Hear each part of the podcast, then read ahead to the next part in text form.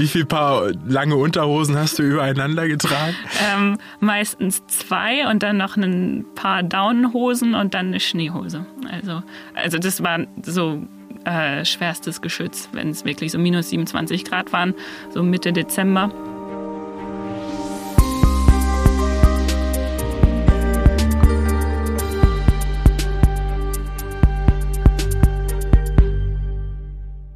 Minus 27 Grad. So kalt ist es ja in nur ganz wenigen Projektgebieten der ZGF, die meistens ja eher rund um den Äquator liegen, also in den Tropen. Heute sprechen wir aber über Kasachstan, das zu großen Teilen an Russland und China grenzt, also in Zentralasien liegt. Flächenmäßig ist Kasachstan das neuntgrößte Land der Erde und gut siebeneinhalb Mal so groß wie Deutschland. Gleichzeitig hat das Land aber nur 18 Millionen Einwohner. Dort ist also ganz schön viel Platz für Natur und Wildnis. Die außergewöhnlichen Seigerantilopen, die habt ihr schon in Folge 7 kennengelernt, leben zum Beispiel auch dort. Das waren die mit der tollen Nase. Doch die sind nur ein Baustein in den Steppenökosystemen. Es fehlen noch immer andere wichtige Bausteine, um das Ökosystem wieder in seinen natürlichen Zustand zu versetzen. Daran arbeiten kasachische Naturschutzorganisationen mit Unterstützung der ZGF, gemeinsam in der Altindala Conservation Initiative. Altindala ist ein riesiges Steppengebiet mitten in Kasachstan.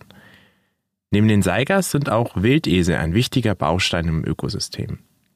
Jagd und Wilderei haben die Wildesel, auch Kulan genannt, in Altindala bereits 1930 komplett ausgelöscht, also vor fast 100 Jahren. Mit Hilfe der ZGF kommen nun erste Tiere wieder zurück in den Lebensraum. Eine logistische Herausforderung für ein ausgezeichnetes Projekt, das sich sehr von anderen ZGF-Projekten unterscheidet. Mein Name ist Marco Dinter und in der heutigen Folge von Hinter dem Zoo geht's weiter spreche ich unter anderem mit Albert Salemgarejew, der in Kasachstan das Wiederansiedlungsprojekt für Kulane leitet. Meine Kollegin Anne Dormann aus dem ZGF Europareferat hat die wiederangesiedelten Kulane in ihrer neuen Heimat begleitet und musste sich dafür, ihr habt es im Intro eben schon gehört, ziemlich warm anziehen.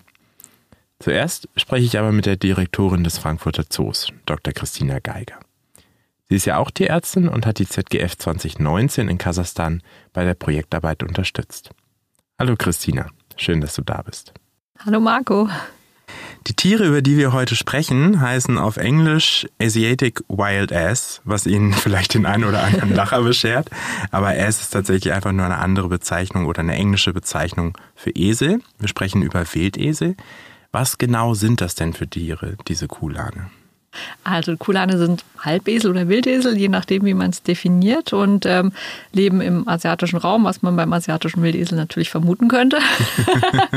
sind äh, Einhufer, also Pflanzenfresser und ähm, sind, also wenn ich sie mit den Przewalski-Pferden vergleiche, mit denen wir hier auch viel zu tun haben, von der Färbung her ähnlich. Das heißt, die haben so rotbraune Stellen am Rücken, am Hals und am Kopf und dann aber auch viel so mehlfarbene Anteile, wie wir das beim Przewalski-Pferd nennen. Also das Maul ist weiß, die Halsunterseite ist weiß, der Bauch ist weiß und die ganzen Unterarten dieser Halbeselarten werden wirklich nach winzigen Unterschieden in dieser Verteilung von dem Braun und dem Weiß ähm, jetzt nach äußeren Merkmalen unterschieden. Es kann auch sein, dass sich da an der ähm, Systematik noch einiges tut, weil man das äh, noch nicht so richtig genetisch, glaube ich, bis ins letzte Detail aufgearbeitet hat, die Einteilung dieser Wildeselarten. Also ob beim Kulan jetzt quasi noch eine kleine Zacke in dem Backenbraun ist oder, oder eine gerade Stelle macht dann den Unterschied zum, zum Onager oder sowas. Ja, also ich äh, könnte die, glaube ich, nicht unterscheiden. Ich muss mich auf Experten verlassen. Aber ich wusste halt, dass da, wo wir gearbeitet sind, äh, einfach nur Kulane vorkommen. Das ist natürlich sehr praktisch. ähm, genau, du hast ja in Kasachstan gearbeitet. Wir, wir packen euch natürlich auch Bilder von Kulanen in die Show Notes und da sind wir dann sicher, dass es Kulane sind, weil wir auch wissen, wo die Bilder aufgenommen wurden. Ähm, Du hast äh, uns auch eine kleine Bibel mitgebracht. Hier vor dir liegt noch ein Buch mit äh, Wildesel über Wildesel. Ähm, Wie leben die denn so? Wie muss ich mir das vorstellen? Also den Lebensraum, äh, vielleicht auch ein bisschen in was für Gruppenstrukturen die mhm. leben? Also sie sind sehr anspruchslose Fresser, muss man sagen. Also sie sind jetzt nicht auf eine fette Weide ange, äh, angewiesen wie so ein Hauspferd oder ein Hausesel, sondern sie sind schon eher Steppen- oder eben ja Hochsteppenbewohner, wo es äh, relativ trocken ist und können auch mit Wüstenklimatbedingungen gut umgehen. Also das heißt, wenn die Temperaturunterschiede von Tag und Nacht oder auch in den Jahreszeiten sehr hoch sind, kommen sie damit wesentlich besser klar als andere Tierarten. Also sind sie prädestiniert für die zentralkasachische Steppe. Ähm, sie sind natürlich als Einhufer auch ganz anders an der äh, Strukturierung der Vegetation beteiligt. Die fressen dann im Sommer natürlich, wenn das Angebot an Gräsern groß ist, überwiegend das. Und wenn sie im Winter da nicht mehr gut rankommen, dann machen sie es wie zum Beispiel die Pschewalski-Pferde in den Beweidungsprogrammen auch, dass sie eben mehr an Büsche und Sträucher oder Bäume verbeißen und dadurch natürlich eben eine bestimmte offenere ähm, Grundstruktur in der Landschaft aufrechterhalten. Und das ist natürlich das, was ein ja, was ihre Funktion auch in einem Ökosystem ist. Ich glaube, dieses Beweidungsprojekt müssen wir noch einmal kurz, das hast du gerade erwähnt, mhm. äh, erklären. Worum geht es da? Da geht es eben auch darum, dass ein bestimmter Typ von, von Lebensraum, ein Habitat, so wie es jetzt aktuell ist, aufrechterhalten werden soll. Wenn man in einer bestimmten Landschaft keinen Einfluss nimmt oder auch keine besonderen Tiere sind, die ähm, auf Pflanzen oder den Boden Einfluss nehmen, dann würde das alles zuwalden, zumindest in unserem Klima hier in, in Mitteleuropa, Nordeuropa. Und man möchte aber bestimmte ähm, Pflanzen- und Tiergesellschaften, die auf sogenannten Trockenmagerrasen oder eben auch auf Steppengebieten leben, auch erhalten, denn das das sind auch sehr besondere Arten, die auf sehr spezielle Lebensräume angewiesen sind und das können die Einhufer besonders gut für bestimmte Lebensraumtypen. Und das Beweidungsprojekt, von dem du gerade sprichst, das ist in Hanau. Das betreut ihr dann auch tierärztlich? Genau, da haben wir einfach einen tiermedizinischen Behandlungsvertrag. Wir sind nicht Inhaber dieser Tiere oder betreuen nicht die Population vom Zoo Frankfurt aus, sondern wir sind einfach für die Tiermedizin zuständig, weil das eben ein sehr, sehr großes, 55 Hektar großes Gebiet ist. Und ja, das äh, muss man halt wie Wildtiere behandeln, um an diese Tiere dran zu kommen. Und deswegen machen wir das schon seit vielen Jahren, dass wir die Tiermedizin für die dort machen. Und einen ähnlichen Einfluss haben die Kulane dann auch in der kasachischen Steppe auf die Umgebung. Das heißt, die fressen zum Beispiel ähm, aufwachsende Büsche und Bäume an und halten damit die Steppe quasi offen. Genau, das könnte man natürlich auch in Bezug auf die Büsche mit kleineren Tierarten, das macht man in Deutschland manchmal dann mit Schafen, das könnte vielleicht in Kasachstan die Seigerantilope schaffen, aber wenn es dann an Bäume und Rinde und diese Dinge gibt, da haben einfach die Einhufer mit ihrem ähm, anderen Gebiss einen ganz anderen Einfluss und verbeißen sowas schärfer als eben die kleinen Paarhufer. Und natürlich, äh, natürlich wälzen sie sich auch und haben damit einen Einfluss auf die Bodenstruktur. Je nachdem, was für ein großes Gebiet haben, haben sie auch bestimmte feste Kotplätze mal unter Umständen. Und all diese Sachen haben natürlich einen Einfluss auch auf die Bodendichte. Ähm, ihre Kot hat eine andere Konsistenz, ist nicht so festgepresst wie der von so kleinen Wiederkäuern und deswegen verteilen sie halt auch Nährstoffe ganz anders im Lebensraum. Also ja, das ist nicht nur, was sie mit den Zähnen machen, aber alles, was der, was der Kuhlan macht, quasi hat einen Einfluss und äh, formt die Steppe mit. Aber jetzt könnte man ja sagen, die waren 100 Jahre weg. Also es gab sehr, sehr lange keine Kulane, zum Beispiel in Altindala, dem Projektgebiet, wo die ZGF mit aktiv ist. Ähm, warum müssen die denn jetzt zurück? Es ist eben so ein bisschen das, was wir angesprochen haben. Man will diesen Lebensraum ja so behalten, wie er ist. Und da auch diese großen Herden von Seigerantilopen ja dramatisch zusammengeschrumpft sind, besteht halt immer die Gefahr, dass sich so ein Lebensraum total verändert. Und wie gesagt, mit einem anderen Kot, mit einem anderen Einfluss auf den Boden kommen natürlich auch andere Pflanzengesellschaften hoch, andere Käfer, Insekten und sonst was leben davon. Es kommen andere Nährstoffe rein, die anders aufgeschlüsselt sind durch den Verdauungstrakt. Genau. Und ähm, ja, jede Tierart, die in diesem Bereich lebt, lebt und spezialisiert ist auf diesen Lebensraum, kann natürlich auch wieder Weg bereiten für andere Tier- und Pflanzenarten und macht den Lebensraum insgesamt und die Biodiversität eben reicher. Wie steht es denn um den Kulan eigentlich? Ist der sehr stark bedroht? Es geht eigentlich. Es ist nicht die höchste Bedrohungsstufe, die diese Tiere haben. Ähm, es gibt ja auch noch ein paar ursprüngliche Gebiete. Vor allem in Turkmenistan ist eine Population, die schon immer dort bestanden hat und auch nie ausgestorben war. Viele oder die meisten anderen Populationen sind wieder angesiedelt, gerade auch die in Kasachstan. Das waren keine Originalbestände. Und in der Mongolei gibt es noch relativ viele Tiere. Also wenn man alle Arten, Unterarten so zusammennimmt, wo die Grenzen fließend sein können, sind es so knapp 20.000 Tiere, die es noch gibt insgesamt. Und ähm, wir wollen ja jetzt in der kasachischen Steppe den Kulan wieder ansiedeln. Wie können denn, du bist jetzt Zoodirektorin, wir haben jetzt im Frankfurter Zoo allerdings keine Kulane. Wie können denn Zoos generell dabei helfen? Es gibt tatsächlich auch ein Zuchtbuch, ähm, in dem die Zoos mitmachen. Der Frankfurter Zoo jetzt genau leider nicht. Aber andere Kooperationspartner, die eben auch in diesem Projekt beteiligt sind, wie zum Beispiel der Nürnberger Zoo. Ich habe selber auch schon in Zoos noch in meiner frühen Zeit gearbeitet, wo die vorkamen. Der Opel Zoo betreut hier noch ein Beweidungsprojekt auch mit. Und ähm, ja, natürlich ist die, die Information über diese Art, ähm, wie die diese Arten auf den Lebensraum haben, die kann man ja auch an anderen Tierarten erklären. Die gleiche Funktion in ihrer Nische oder eine vergleichbare haben beispielsweise die Grevi-Zebras, die wir hier im Frankfurter Zoo zeigen. Und ähm, da bin ich, glaube ich, vorhin noch ganz gut drauf eingegangen, auf die Sozialstruktur, denn die wurde tatsächlich auch öfter mal ähm, mit der des Grevi-Zebras, die ja ein bisschen abweichend ist von anderen großen Einhufern, verglichen. Aber ich muss sagen, je mehr ich mich jetzt da so ein bisschen beschäftigt habe, es gibt so viele unterschiedliche Angaben über die Sozialstruktur. Das scheint sehr lokal zu sein, wie die Kulane untereinander leben. Also ob das jetzt Haremsgruppe klassisch mit einem Hengst an der Spitze sind oder ob das ähm, Stutengruppen mit ihren Fohlen sind, die in einem relativ festen stehenden Territorium eines Hengstes, wie es eben bei den Krevis ist, leben oder da nur durchziehen. Also da gibt es sehr viel Variabilität, was wohl auch stark vom Lebensraum abhängt. Und auch die Wanderungen der Kulane sind sehr stark von den Ressourcen abhängig. Du warst ja auch äh, selber schon in Kasachstan, ich habe es angedeutet, 2019. Äh, und wir alle wissen, in der Folge 7 hast du auch schon über die Seigerantilopen gesprochen. äh, ganz tolle Folge, müsst ihr unbedingt nochmal reinhören äh, zu Hause. Ähm, wie war das bei den Kulan? Ähm, wie, wie ist das abgelaufen? Was hast du da gemacht? Ich war im, im tiermedizinischen Ersatzteam sozusagen.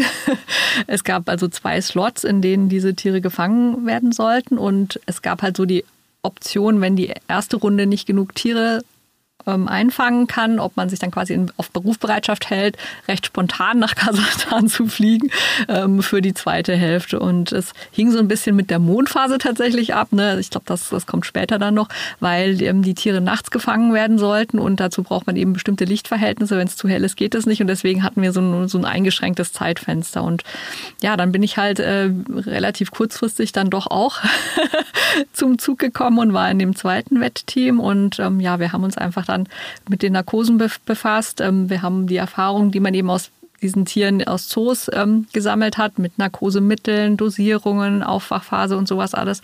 Das wird ja seit Jahrzehnten dann auch bei solchen Besenderungsprojekten angewendet. Hm, man weiß eben noch nicht so viel, wie man die Tiere dann am besten danach zusammensetzt, auch von der Sozialstruktur her. Kann eben auch sein, was ich eben gesagt habe, diese vielen widersprüchlichen Angaben, wie eine, eine normale soziale Zusammensetzung ist, dass das eben einfach auch noch nicht genug erforscht ist. Und ja, das war so ein bisschen tricky. Ein paar Sachen musste man sich halt annähern. Wie hoch muss so ein Zaun dann sein? Wie lange fangen wir die? Ähm, Stichwort Capture-Myopathie, was ja auch bei den Seigerantilopen ein Problem war. Also, dass man eben die Tiere nicht zu lange verfolgt und all diese Sachen. Ähm, das kann man natürlich genauso auch beim Kulan anwenden. Ja, und dann hat man ein paar Tiere eingesammelt und die dann umgesiedelt. Die Capture-Myopathie erklärst du am besten noch einmal. Du kannst es sicher deutlich besser als ich. Ja, das ist tatsächlich was, was auch noch nicht bis ins letzte Detail geklärt ist. Aber man weiß, dass man bestimmte Tierarten, gerade welche, die aufs Rennen ausgelegt sind, ähm, wenn sie sehr, sehr, sehr lange rennen oder auch gehetzt werden, sei es jetzt von Beutegreifern oder von Jägern oder von Leuten, die es gut mit ihnen meinen und sie umsiedeln wollen, dann kann das zu sehr fatalen äh, Aufeinanderfolgen von Stoffwechselfunktionen führen, ähm, die letztendlich auch mit dem Tod des Tieres enden wirken können. Und ähm, ja, das versucht man auf jeden Fall zu vermeiden. Und das kann man vermeiden, indem man auf Temperaturen, Umgebungstemperaturen achtet, achtet, dass die Temperatur des Tieres dann äh, vielleicht auch während einer Prozedur nicht, nicht so hoch wird und dass man eben die Verfolgungszeit möglichst kurz hält. Man vermutet eine, eine, ursprüngliche biologische, sinnvolle Funktion darin, dass diese Tiere, wenn die von einem Raubtier gehetzt werden, dann in so einen Schockzustand oder fast wie so eine Ohnmacht schon geraten, bis das Tier seinen Biss setzt, dass das quasi etwas in Anführungszeichen humaner ist, äh, wie dieses Tier dann an, an dem Raubtier stirbt. Ui.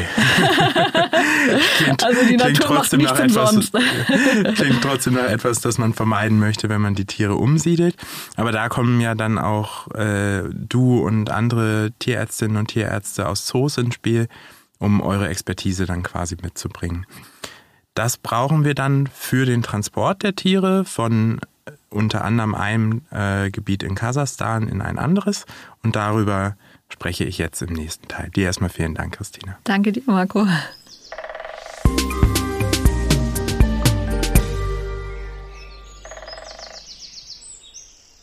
Ich spreche jetzt mit Albert Salem Gareyev, Projektleiter der Kulan-Ansiedlung in Kasachstan. Und er arbeitet schon seit vielen Jahren für ACBK. ACBK ist die Association for the Conservation of Biodiversity of Kasachstan, also die Gesellschaft für die Erhaltung der biologischen Vielfalt in Kasachstan. Ein wirklich jetzt schon langjähriger Partner der ZGF. Und Albert war bereits am Transport von 15 Kulan beteiligt. Ich freue mich sehr, dass er heute da ist und Zeit gefunden hat, mit mir zu sprechen. Hallo Albert. Hallo. Vielleicht kannst du unseren Zuhörern erstmal mehr über dich und deine Arbeit erzählen, zum Beispiel woher du kommst und was du in deinem Alltag so machst. I'm originally from uh, north part of Kazakhstan and I was born a close. Uh ich komme ursprünglich aus dem nördlichen Teil Kasachstans. Als ich in die Schule kam, engagierte ich mich für den Naturschutz. Wir haben zum Beispiel einen kleinen Club organisiert, eine kleine Gruppe von Leuten, die sich für den Naturschutz interessierten und versuchten, unsere lokale Natur zu erforschen und zu verstehen. So habe ich angefangen, mich wirklich mit den Problemen meiner Region zu beschäftigen. Meine Eltern erzählten mir viele Geschichten über die Saigas und über deren tragische Situation, als die Population zurückging. Das war sehr interessant. Dann ging ich an die Universität und traf mich auch mit den ACBK-Leuten hier. Zu dieser Zeit begann ich Vollzeit für ACBK zu arbeiten und zog danach nach Astana, wo ich immer noch an den Saigas arbeite und auch versuche, die Probleme und die Ökologie anderer Huftiere zu verstehen, die in den Steppen und Halbwüstenökosystemen leben. Und wie sieht dein Arbeitsalltag aus? Well, uh, I started to work in my organization, as you already mentioned, ACBK, and I started work since 2007. Nun, ich habe, wie du bereits erwähnt hast, in meiner Organisation ACBK angefangen zu arbeiten, und zwar seit 2007, als ich noch ein Student war. Aber als ich mit der Universität und dem Studium fertig war, begann ich mit einer wirklich einzigartigen Tierart für Steppen und Halbwüsten zu arbeiten, der Seigerantilope. Seitdem arbeite ich an diesem kleinen Huftier und versuche, sein Verhalten und seine Ökologie zu verstehen. Außerdem arbeite ich im Bereich der Bildung, vor allem um das Wissen der staatlichen Ranger zu verbessern – das hilft uns, neue Schutzgebiete im Verbreitungsgebiet der Saigas einzurichten. 2017 hat die ACBK ein neues Projekt mit ADCI gestartet, das sich mit der Wiederansiedlung von Kulan beschäftigt. Ich bin der Koordinator dieses Projekts. Wir haben begonnen, die Tiere aus den südlichen Teilen von Kasachstan in den zentralen Steppen von Kasachstan wieder anzusiedeln. In diesen Gebieten gab es fast 100 Jahre keine Kulane mehr.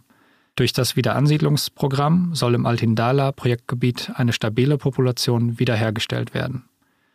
Wir haben bereits 15 Tiere transportiert, denn diese Säugetiere spielen eine wichtige Rolle in dieser Art von Ökosystem und im Gleichgewicht des fragilen Netzwerks seiner lebenswichtigen Vielfalt. Die Kulane sind, wie die Saigas, eine Schlüsselart für das Ökosystem, weil sie dabei helfen, in der Steppe ein gutes Gleichgewicht zu halten.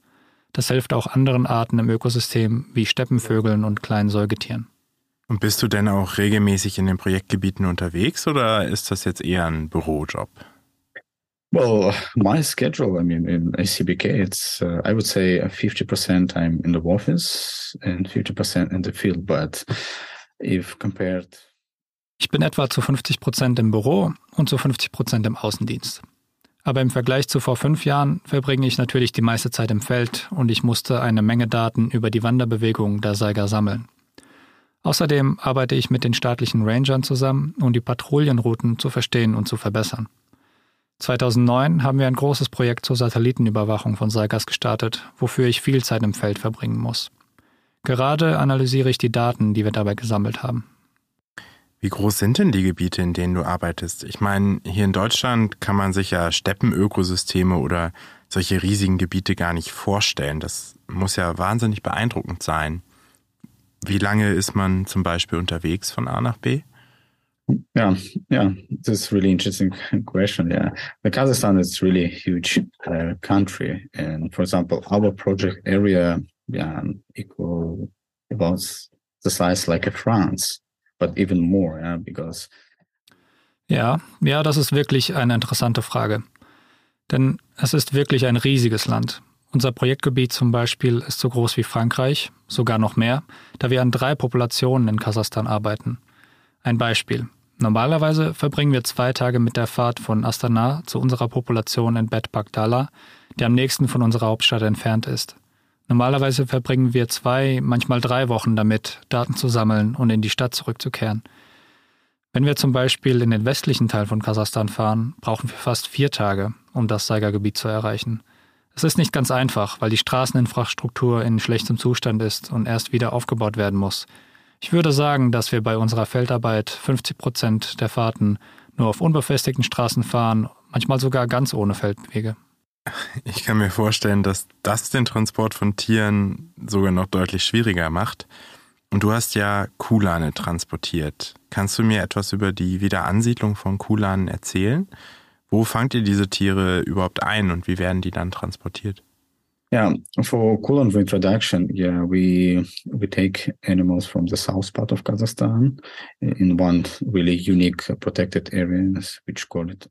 Ja, für die Kulan-Transporte nehmen wir Tiere aus dem südlichen Teil Kasachstans in einem wirklich einzigartigen Schutzgebiet, Altin Emel.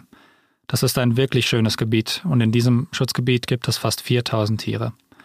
Eines der Ziele unseres Projekts ist es, Tiere aus dem Gebiet zu entnehmen, weil die Population dort ziemlich groß ist und die Konkurrenz zwischen den verschiedenen Huftieren zunimmt.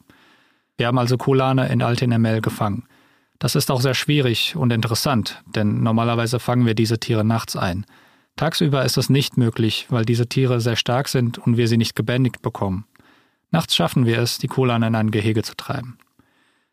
Der Transport von großen Tieren ist ein komplexes logistisches Unterfangen. Kulane sind da keine Ausnahme. Sie sind schnell, gerissen und extrem scheu und haben eine hohe Fluchtdistanz.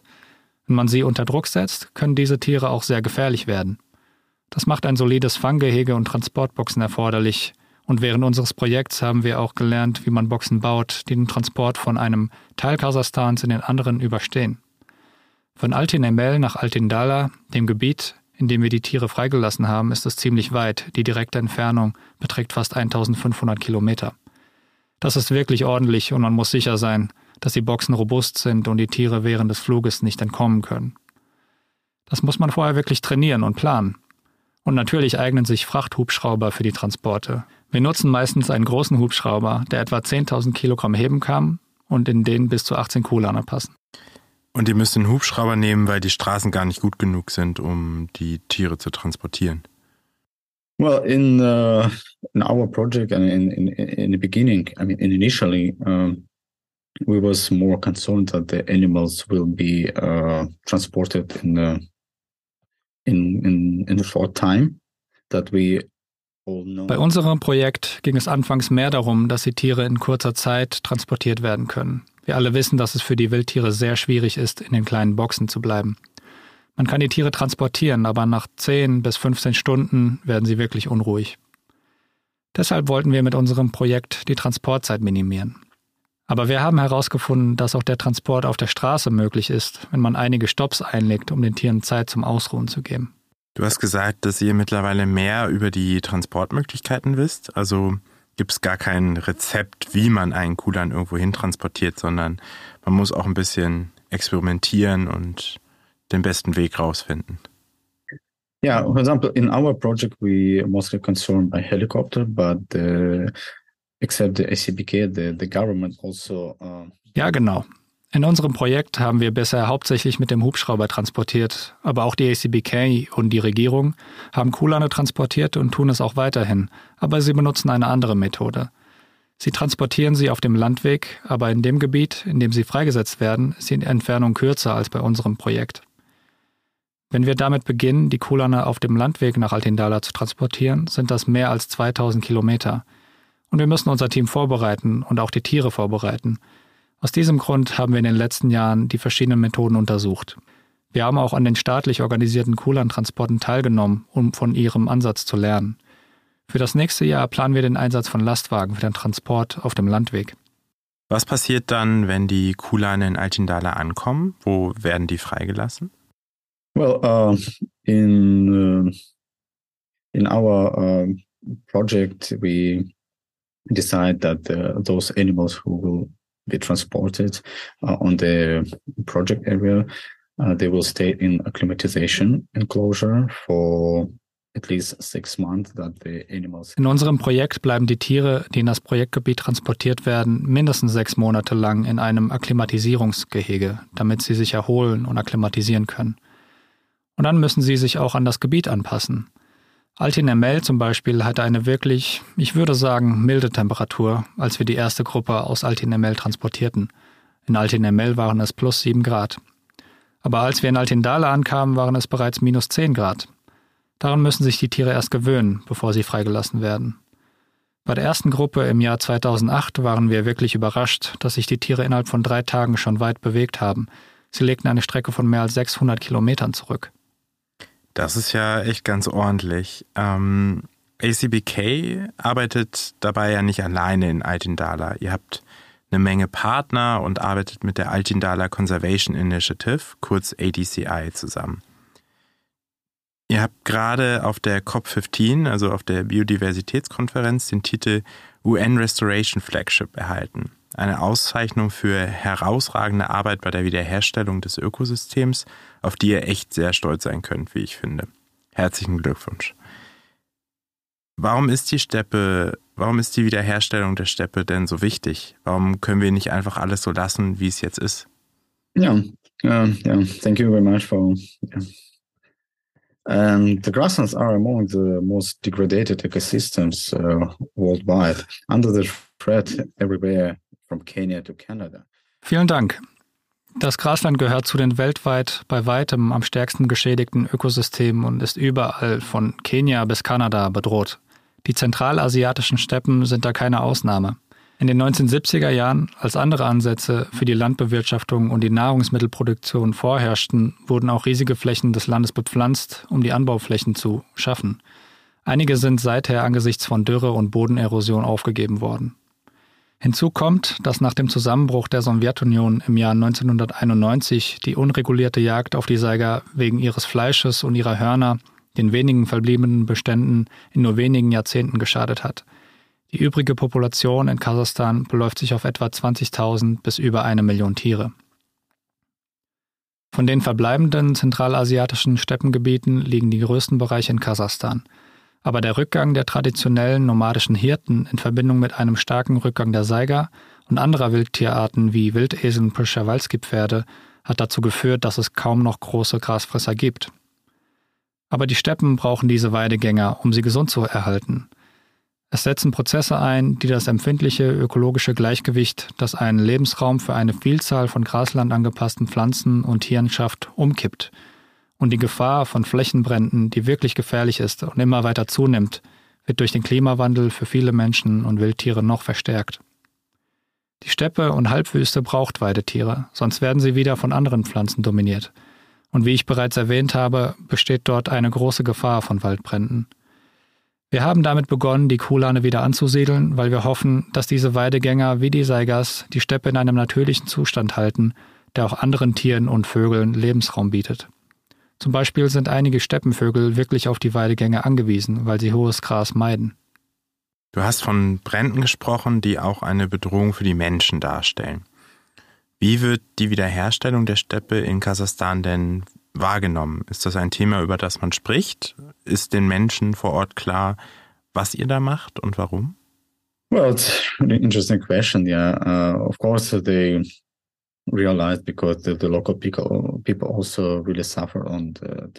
also. Nun, das ist eine interessante Frage. Ja, natürlich wird das wahrgenommen, denn die Menschen vor Ort leiden auch sehr unter den Bränden, weil diese in sehr abgelegenen Gebieten entstehen. Und wenn sich die Brände dann tatsächlich ausbreiten, müssen die Menschen ausweichen, zum Beispiel in die Wälder. Dort haben sie aber zum Beispiel kein Heu mehr. Aber ich würde nicht sagen, dass die Brände tatsächlich das Vieh schädigen, sondern nur den Lebensraum und die Quelle, aus der sie beide ihr Heu beziehen. Am meisten Sorgen macht uns aber, dass die Brände das Ökosystem zerstören. Sie töten zum Beispiel die Vögel während der Brutzeit. Und die Brände können auch den Boden schädigen, was in der Zukunft zu Bodenerosion führen wird. Das Gebiet degradiert dadurch immer weiter. Und sprichst du auch mit den Menschen vor Ort über deine Projekte? Wie reagieren die auf deine Arbeit?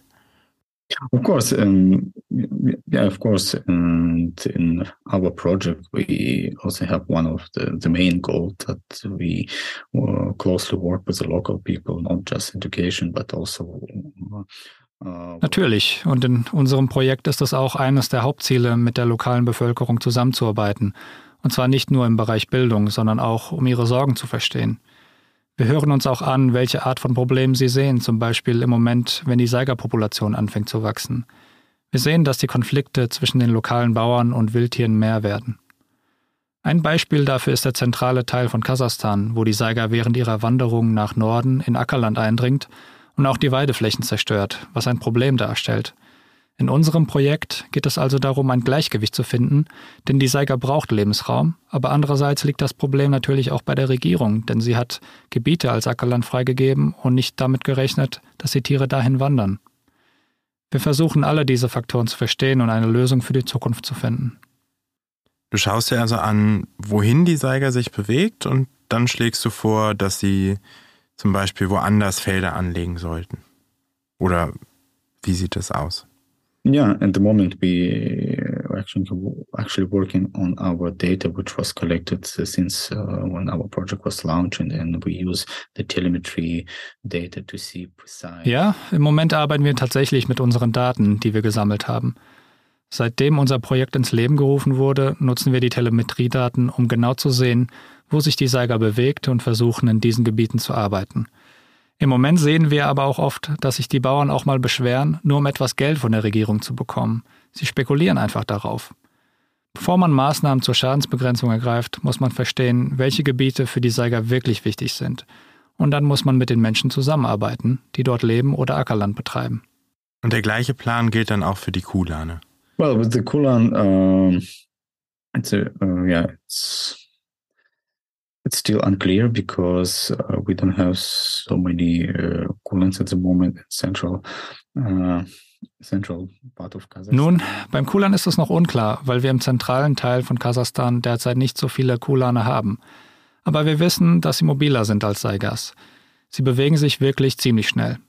Aber wir gehen natürlich auch davon aus, dass sie die gleiche Migrationsroute haben und unsere Erfahrungen und Fähigkeiten, die wir mit der Saiga gesammelt haben, werden wir auch in Zukunft nutzen. Aber ja, es ist noch etwas früh, um darüber zu sprechen. Aber wir werden Lösungen finden, wenn die Population wächst.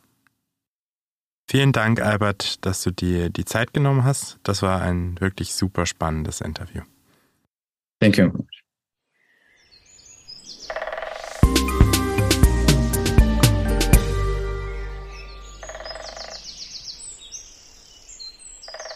Anne Dormann ist angehende Tierärztin und hat gerade zweieinhalb Monate in Altindala verbracht, äh, der Steppe in Kasachstan, um dort das Wiederansiedlungsprojekt von Kulan mitzubegleiten. Und ich freue mich sehr, dass sie heute hier ist und uns davon quasi aus erster Hand berichten kann. Hallo Anne.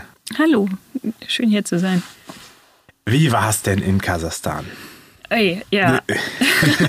das ist so eine schöne Frage, die wurde ich jetzt oft gestellt und es fällt mir immer schwer, sie zu beantworten, denn es war einfach sehr facettenreich. Also es war natürlich einerseits wunderschön landschaftlich, äh, aber auch total anspruchsvoll und ähm, herausfordernd, emotional und körperlich und professionell äh, und insgesamt einfach komplett eine andere Lebensrealität, als man die hier so aus dem bequemen Mitteleuropa kennt. Okay, ich merke, die Frage war sehr breit gestellt. Vielleicht machen wir das mal schrittweise. Wir fragen mal nach den wichtigsten Grundlagen. Wie war denn das Wetter?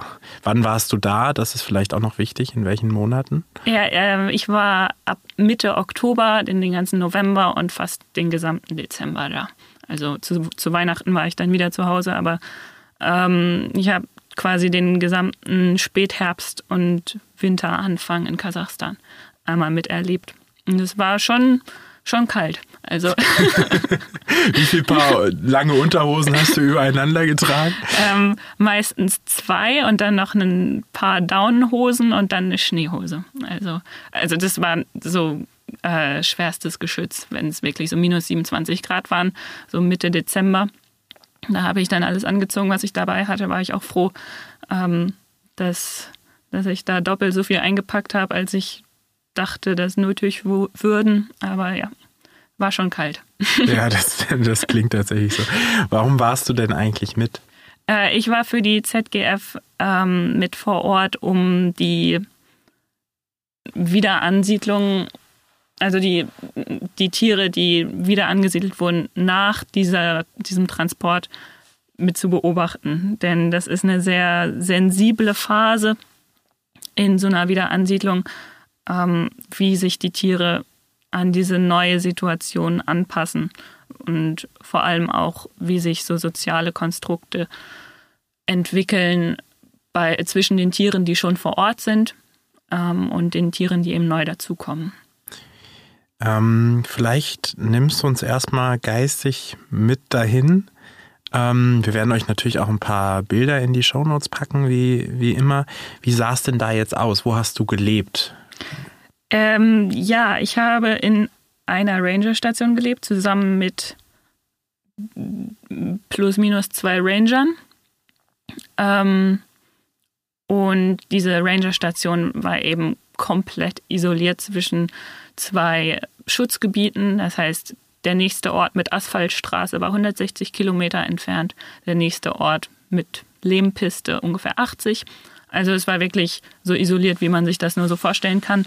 Ähm, und landschaftlich äh, komplett flache Steppe, das in, in einer Dimension, die man sich echt kaum vorstellen kann. In jede Richtung ein platter Horizont und nur Grasland und darüber ein wunderschöner ähm, freier Himmel. Ähm, also wirklich, ja, einfach unglaubliche Dimension. Und diese Ranger-Station, die ist dort eben autark. Es gibt sonst keine Infrastruktur. Wir hatten eine Solarzelle, die ein bisschen Strom generiert hat. Es war dann genug für so ein bisschen funzeliges Licht am Abend und ähm, bisschen WLAN, aber das war ziemlich schlecht. Das reichte nur so für so eine Textnachricht hier und dort. Also kein, kein Netflix gucken abends, sondern. nee, Netflix ging leider nicht. Nee. Ähm, äh, genau, wir hatten auch kein fließendes Wasser, ist ja auch klar. Wir haben dann das Wasser aus dem aus dem See geholt und abgekocht. Und Dusche gab es auch nicht. Gab es einmal in der Woche so einen Saunagang, wo dann alle der Reihe nach durchgeschleust wurden. Und ähm, ja, es war ein sehr rustikales Leben, aber sehr machbar. Es war warm da drin, also schon relativ luxuriös für kasachische Steppenverhältnisse. Und, ja. Klingt trotzdem nach einem großen Abenteuer. Ähm, und das Auswilderungsgehege, was wir jetzt schon kurz angesprochen haben, wie sieht das aus? Äh, das Auswilderungsgehege war quasi direkt neben dieser Ranger-Station, so ungefähr 200 Meter entfernt und komplett eingezäunt. Mm, auf einer Fläche von ungefähr 55 Hektar. Also es ist schon relativ groß. Und in diesem Gehege drin ist auch so ein kleiner See, wo die Tiere dann trinken können. Und es ist so leicht hügelig, dass sie sich auch zurückziehen können in verschiedenen Senken. Ähm, und ja, genau, in diesem Gehege sind dann die Tiere untergebracht. 55 Hektar, so als Vergleich, ist ungefähr fünfmal so groß wie der Frankfurter Zoo, also schon eine recht große Fläche. Wie sah dann dein Tag aus? Also was hast du gemacht? Hast du, ich trinke morgens immer meinen Kaffee und lese einen Moment, dann mache ich ein bisschen Yoga. Wie, wie sah dein Morgen und wie sah dein Tag aus? Also ähm, mein Tag fing eigentlich immer mit dem Sonnenaufgang an, weil vorher konnte ich ja sowieso noch nichts tun. Es ist ja dunkel. Ähm, ich, dieser Sonnenaufgang war meistens so um, um halb neun, neun, dann stand ich auf und habe erstmal Tee getrunken mit den Rangern. Und dann habe ich meine ähm, 17 Schichten Kleidung angezogen und mein Spektiv gepackt. Also das ist so ein besonders starkes Fernglas ähm, und ein Klemmbrett. Und dann bin ich raus ins Gehege gegangen und habe Kulane geguckt. Solange bis mir kalt wurde, so, also ungefähr so anderthalb Stunden. Dann waren meine Zähne durchgefroren und ähm, dann bin ich zurück, habe mich aufgewärmt und dann wieder raus zu den Kulanen. Das war immer so ein Wechselspiel, solange bis halt die Sonne unterging. Du hast dann also die Kulane beobachtet. Wie viele Kulane gibt es denn jetzt aktuell in Altindala? Mm, in Altindala insgesamt gibt es sieben. Ähm, das heißt, ein Hengst, der außerhalb des Geheges also frei läuft, der hat ein GPS-Halsband, also wir können schon gucken, wo der gerade so ist, aber der ist außerhalb des Geheges. Ähm, und sechs Tiere innerhalb des Auswilderungsgeheges. Das ist ein erwachsener Hengst, der ist noch von der äh, Umsiedlung 2017, also der ist schon eine ganze Weile in Altindala. Ähm, eine erwachsene Stute und ihr Jährling und ihr Fohlen von diesem Jahr. Und zwei erwachsene Stuten, die dieses Jahr mit dazu kamen. Und du hast dann beobachtet, wie die sich quasi aneinander gewöhnt haben, die Tiere, die wir jetzt gerade mit dem Transport hingebracht haben und die, die vorher schon da waren. Ja, ganz genau. Das war das, ähm, worauf ich geachtet habe. Dass diese sozialen Entwicklungen, die kann man bei Equiden eben daran erkennen, wie nah die zueinander stehen oder ob sie sich gegenseitig nähern mit Ohren angelegt oder mit aufgestellten Ohren oder ob sie sich beißen oder treten oder böse angucken. Das sind so ganz subtile, also teilweise subtile und teilweise sehr offensichtliche Interaktionen, die man dann eben aufschreiben und dokumentieren kann. Equiden sind Pferdeartige. Ja. Für, ja.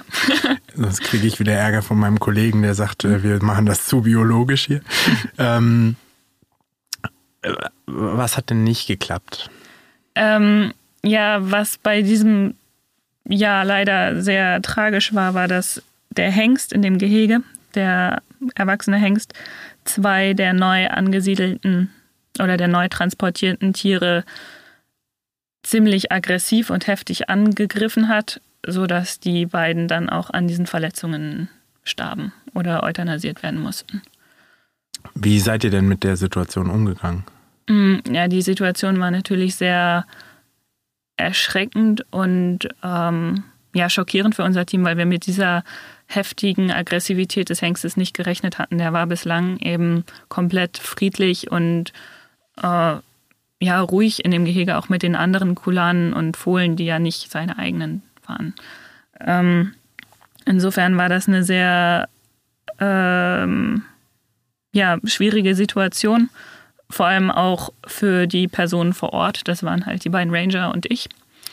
Ähm, aber trotzdem mussten wir ja irgendwie damit umgehen und quasi das Beste aus dieser Situation noch machen, so, so harsch das jetzt auch klingt. Ähm, deswegen habe ich dann beide Kulane, die eben starben, noch autopsiert, das heißt untersucht und das Ganze dokumentiert, damit wir davon in Zukunft eben auch lernen können, äh, was für Verletzungen dabei entstehen und ähm, in welchem Ausmaß. Das stelle ich mir ganz schön schwierig vor, ehrlich gesagt. Du hast ja wahrscheinlich jetzt keine komplett eingerichtete Tierarztpraxis zur Verfügung gehabt, oder? Nee, es war ziemlich minimalistisch eingerichtet alles. Also ähm, ich habe das Ganze auch draußen gemacht. Oder in dem einen Heizraum, als es schon zu kalt war quasi. Aber einfach auf der Erde mit einer Plastikplane als Untergrund und ähm, meinem Taschenmesser und äh, einer Astschere. Ähm, und ja, das, das klingt jetzt irgendwie ziemlich ähm, rabiat. Das war es auch, aber ähm, ja, das sind eben diese Feldbedingungen, von denen man immer so spricht mit denen muss man dann einfach klarkommen. Und ja, einen, einen fertigen Pathologiesaal gibt es halt in der Steppe nicht.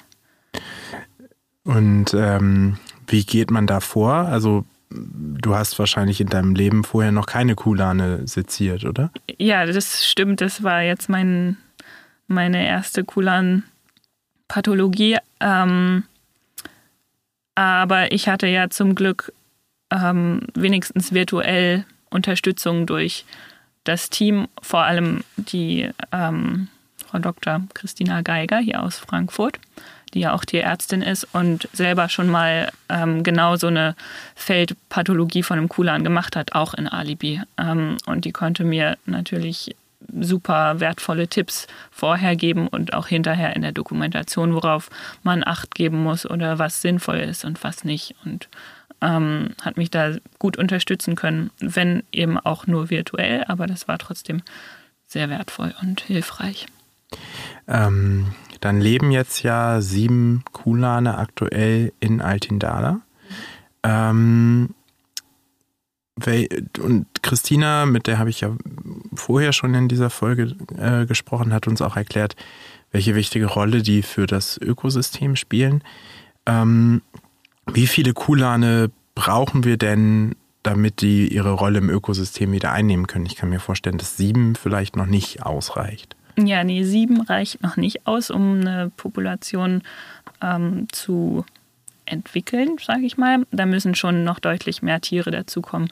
Wir gehen davon aus, dass man so ab 40, 50 Tieren ähm, ein positives Populationswachstum erreichen kann. Das heißt, in den nächsten Jahren müssen auf jeden Fall noch mehr Kulane mit dazukommen. Mm, und ja, genau. Und die sollen alle aus Altin Emel dann kommen, aus der anderen Steppe in Kasachstan? Die meisten sollen schon aus Altin Emel kommen, weil wir dort eben die größte, äh, ich sag mal, Quelle von Tieren haben, von, von denen wir eben welche transportieren können. Äh, aber wir müssen natürlich auch aufpassen, dass die Population in sich gesund bleibt und sich gesund entwickeln kann. Und dafür ist die genetische Diversität eben auch besonders wichtig. Und die ist relativ klein, wenn man nur Tiere aus dieser Population in Altin Emel holt. Deswegen sollen in Zukunft, so in zwei bis drei Jahren wahrscheinlich, ähm, zusätzlich auch einzelne Tiere aus europäischen Zoos nach Kasachstan gebracht werden aus dem EEP, was wir hier im, im Podcast ja auch schon oft gesprochen haben. Okay. Ähm, sollen denn nur Kulane kommen? Wir wissen, es gibt auch Seigerantilopen zum Beispiel, da haben wir auch eine Podcast-Folge drüber gemacht. Ähm, wann ist die Steppe quasi wieder so, wie wir sie uns vorstellen? Mm, neben den Seigerantilopen und den Kulanen sind auch die Wildpferde, die Pschewalski-Pferde, eine der heimischen großen Pflanzenfresser, die eigentlich in dieses ökologische Gefüge der Steppe reingehören. Das heißt, äh, wenn irgendwann die Population an Kulan etabliert ist, dann sollen zusätzlich auch die Przewalski-Pferde mit dazukommen. Ähm, das ist momentan für uns noch ein bisschen Zukunftsmusik, aber ähm, das ist der Plan. Genau. Und wenn dann Schawalski-Pferde, Kulane und Seigers da sind, dann können wir uns im Grunde zurückziehen und sich das Ganze einfach entwickeln lassen.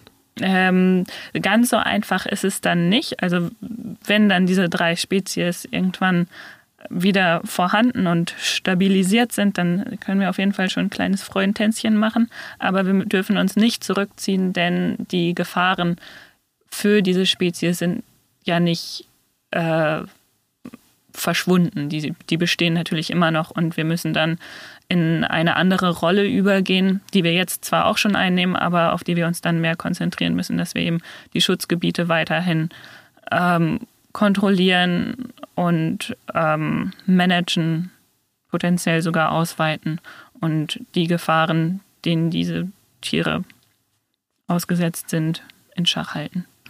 Also noch eine Menge zu tun, aber wir sind auf dem besten Weg und äh, es klingt nach einer wahnsinnig spannenden Aufgabe. Vielen, vielen Dank erstmal für dieses Interview.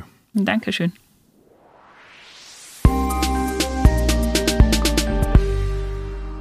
Seiger-Antilopen, Schewalzgefährde und die Stars dieser Folge, die Kulane. Alles wichtige Bausteine, die dafür sorgen sollen, die riesigen Steppen Kasachstans zu erhalten.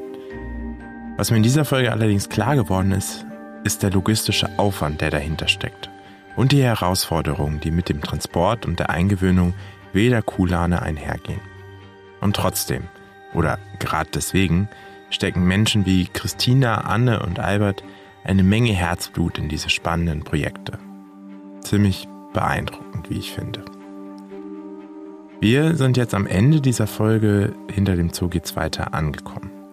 Die deutsche Stimme von Albert war mein Kollege Robert Prosowitsch aus dem ZGF Europareferat. Mein Name ist Marco Dinter und wir hören uns hoffentlich in der nächsten Folge wieder. Bis dahin.